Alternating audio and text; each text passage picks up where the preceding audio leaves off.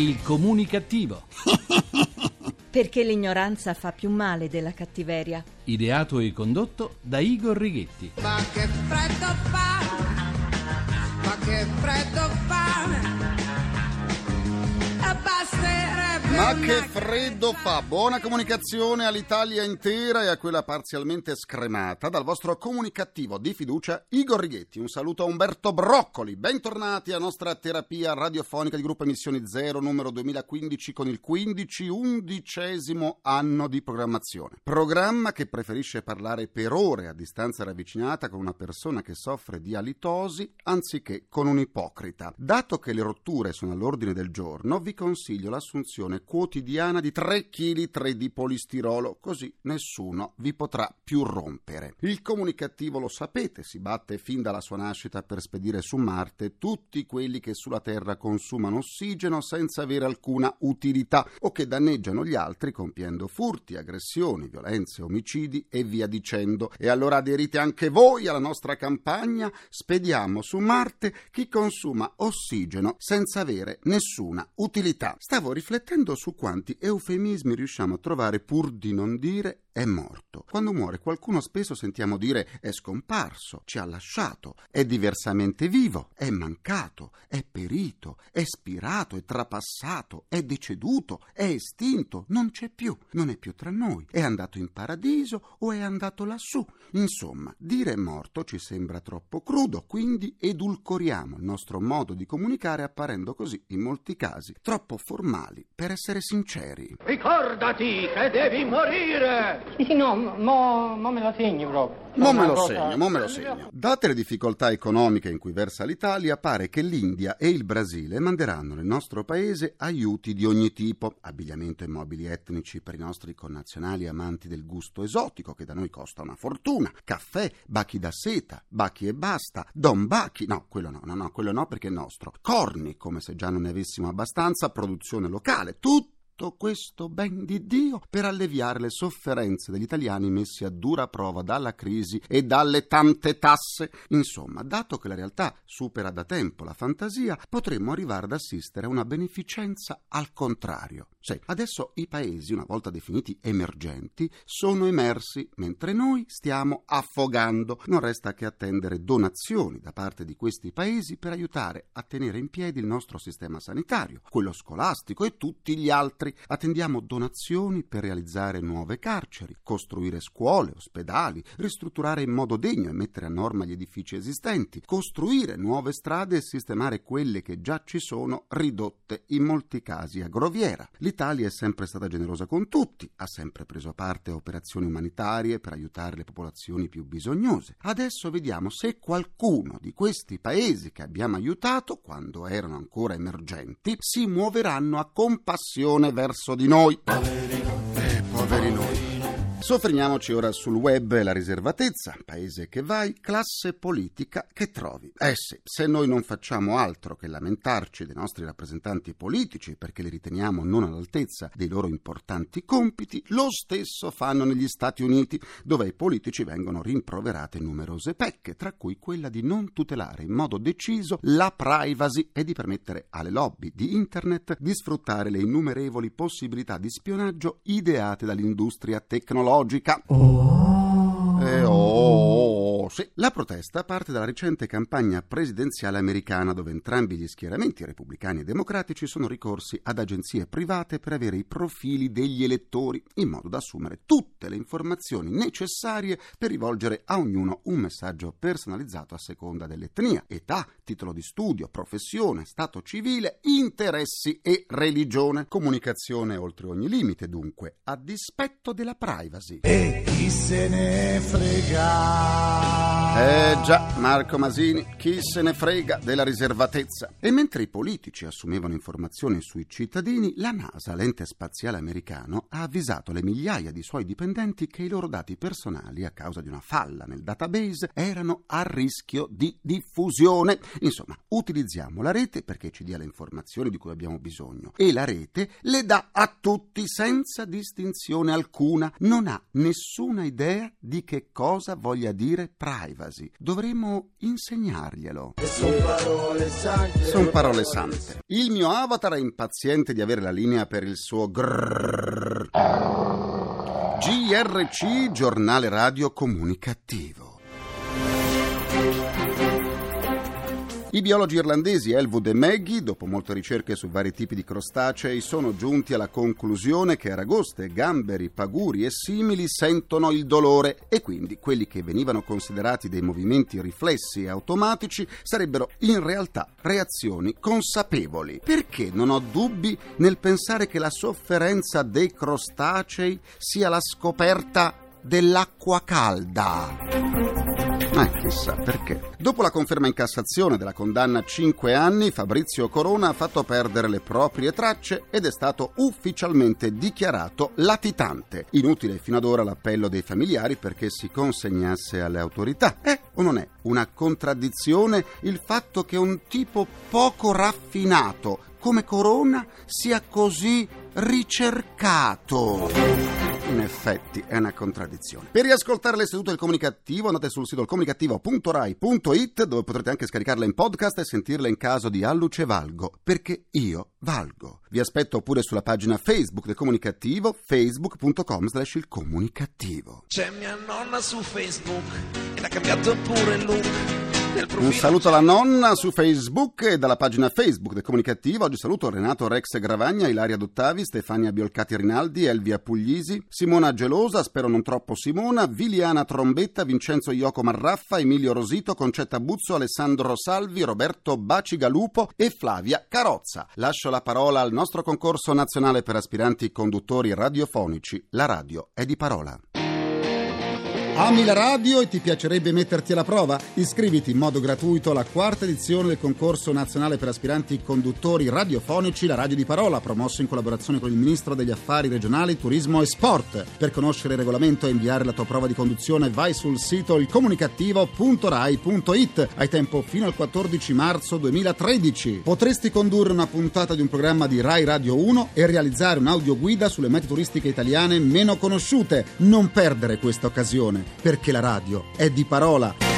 Affrettatevi perché i giorni passano. Continuiamo la terapia. Quando parliamo di crisi tendiamo a pensare subito alla crisi economica, all'aumento delle bollette, delle tasse e della benzina. Si passa poi a considerare la perdita dei posti di lavoro e alle difficoltà che incontrano i giovani nel trovare una loro collocazione lavorativa. Ansia, paura, angoscia sono sensazioni sempre più frequenti. L'impatto della crisi sulla salute della mente si fa sempre più forte ed evidente. Per fuggire lontano dai problemi, sia pure a breve termine, c'è chi fa ricorso allo sport che, come è noto, provoca euforia e benessere. Ma sono sempre di più coloro che, invece dello sport, scelgono di consumare antidepressivi. Gli psicofarmaci vengono assunti un po' in qualunque età, anche dai giovanissimi. Medicine come via di fuga dai problemi? Andiamo a parlarne con i nostri ospiti.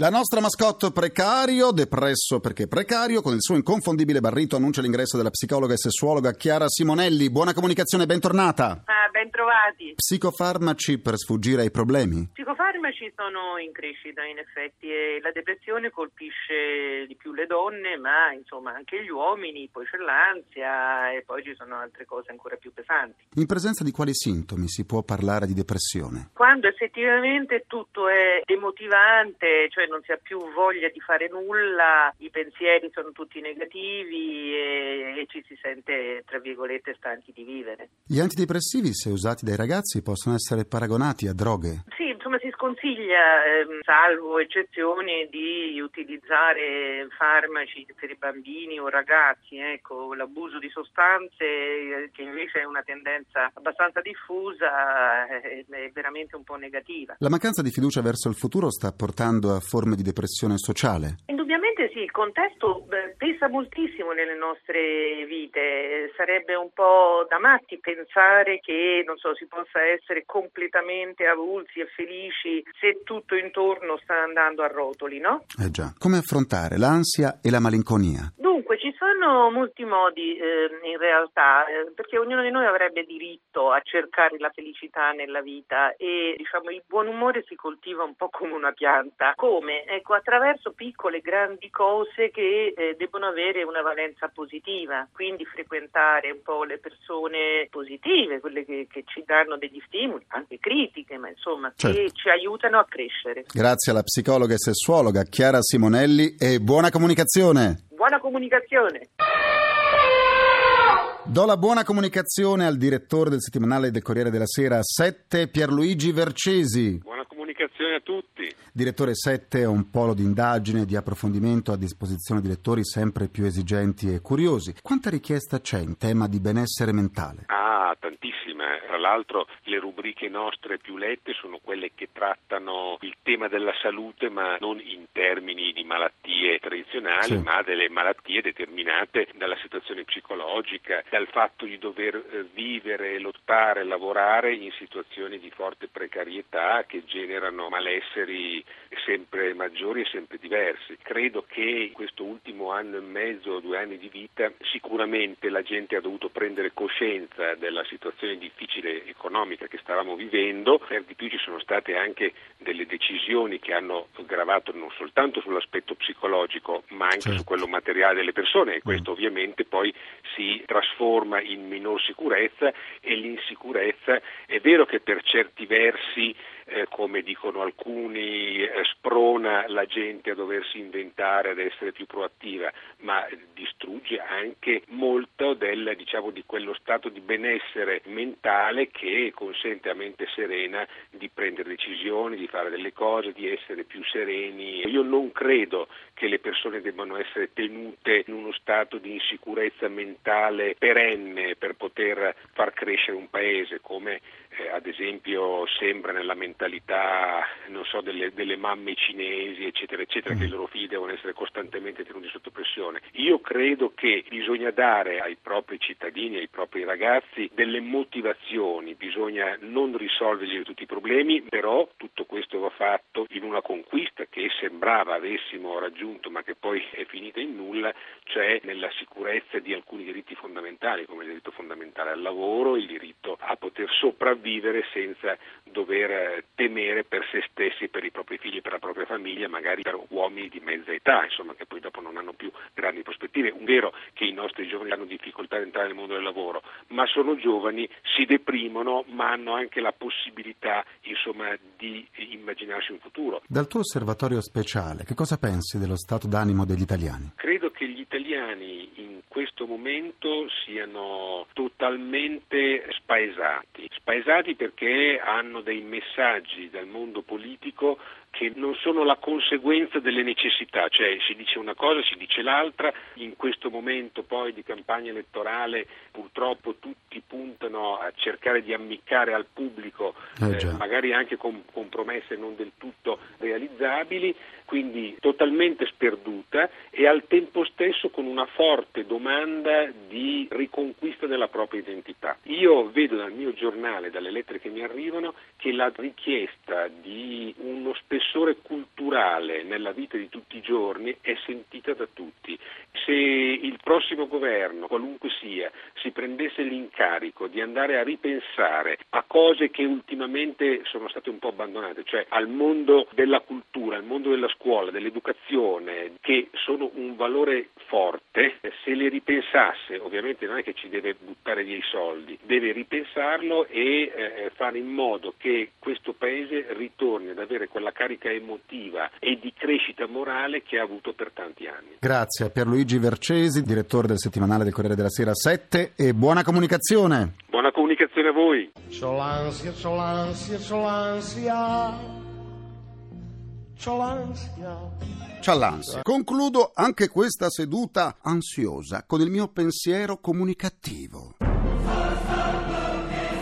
Il 12 febbraio è previsto il primo sciopero storico di ginecologi e ostetriche che, al di là di quelle che potranno essere le emergenze, non svolgeranno l'assistenza ai parti. Questo significa che non ci saranno parti programmati sia cesarei sia naturali. Quindi, prendendo spunto da un famoso spot pubblicitario di qualche anno fa, posso dire no ginecologi e ostetriche, no parti? Eh, no parte. Ringrazio i miei implacabili complici Vittorio Lapi, Walter Righetti e Carla Pagliaio. Ringraziamento a Francesco Arcuri. Vi lascio con un quesito radiofonico. A una radio, quando si arrabbia, le girano le frequenze? La terapia quotidiana del comunicativo tornerà domani sempre su Rai Radio 1 alle 14.44, l'orario preferito dai nostri folletti. Folletti! Folletti! Ancora impegnati a pagare l'IMU. L'IMU! Ogni volta che dico IMU mi metto paura. L'IMU della loro casa sull'albero. Buona comunicazione e buon proseguimento dal vostro portatore strano di comunicattiveria, Igor Righetti. Grazie. Linea al GR1. Il comunicativo. Perché l'ignoranza fa più male della cattiveria. Ideato e condotto da Igor Righetti.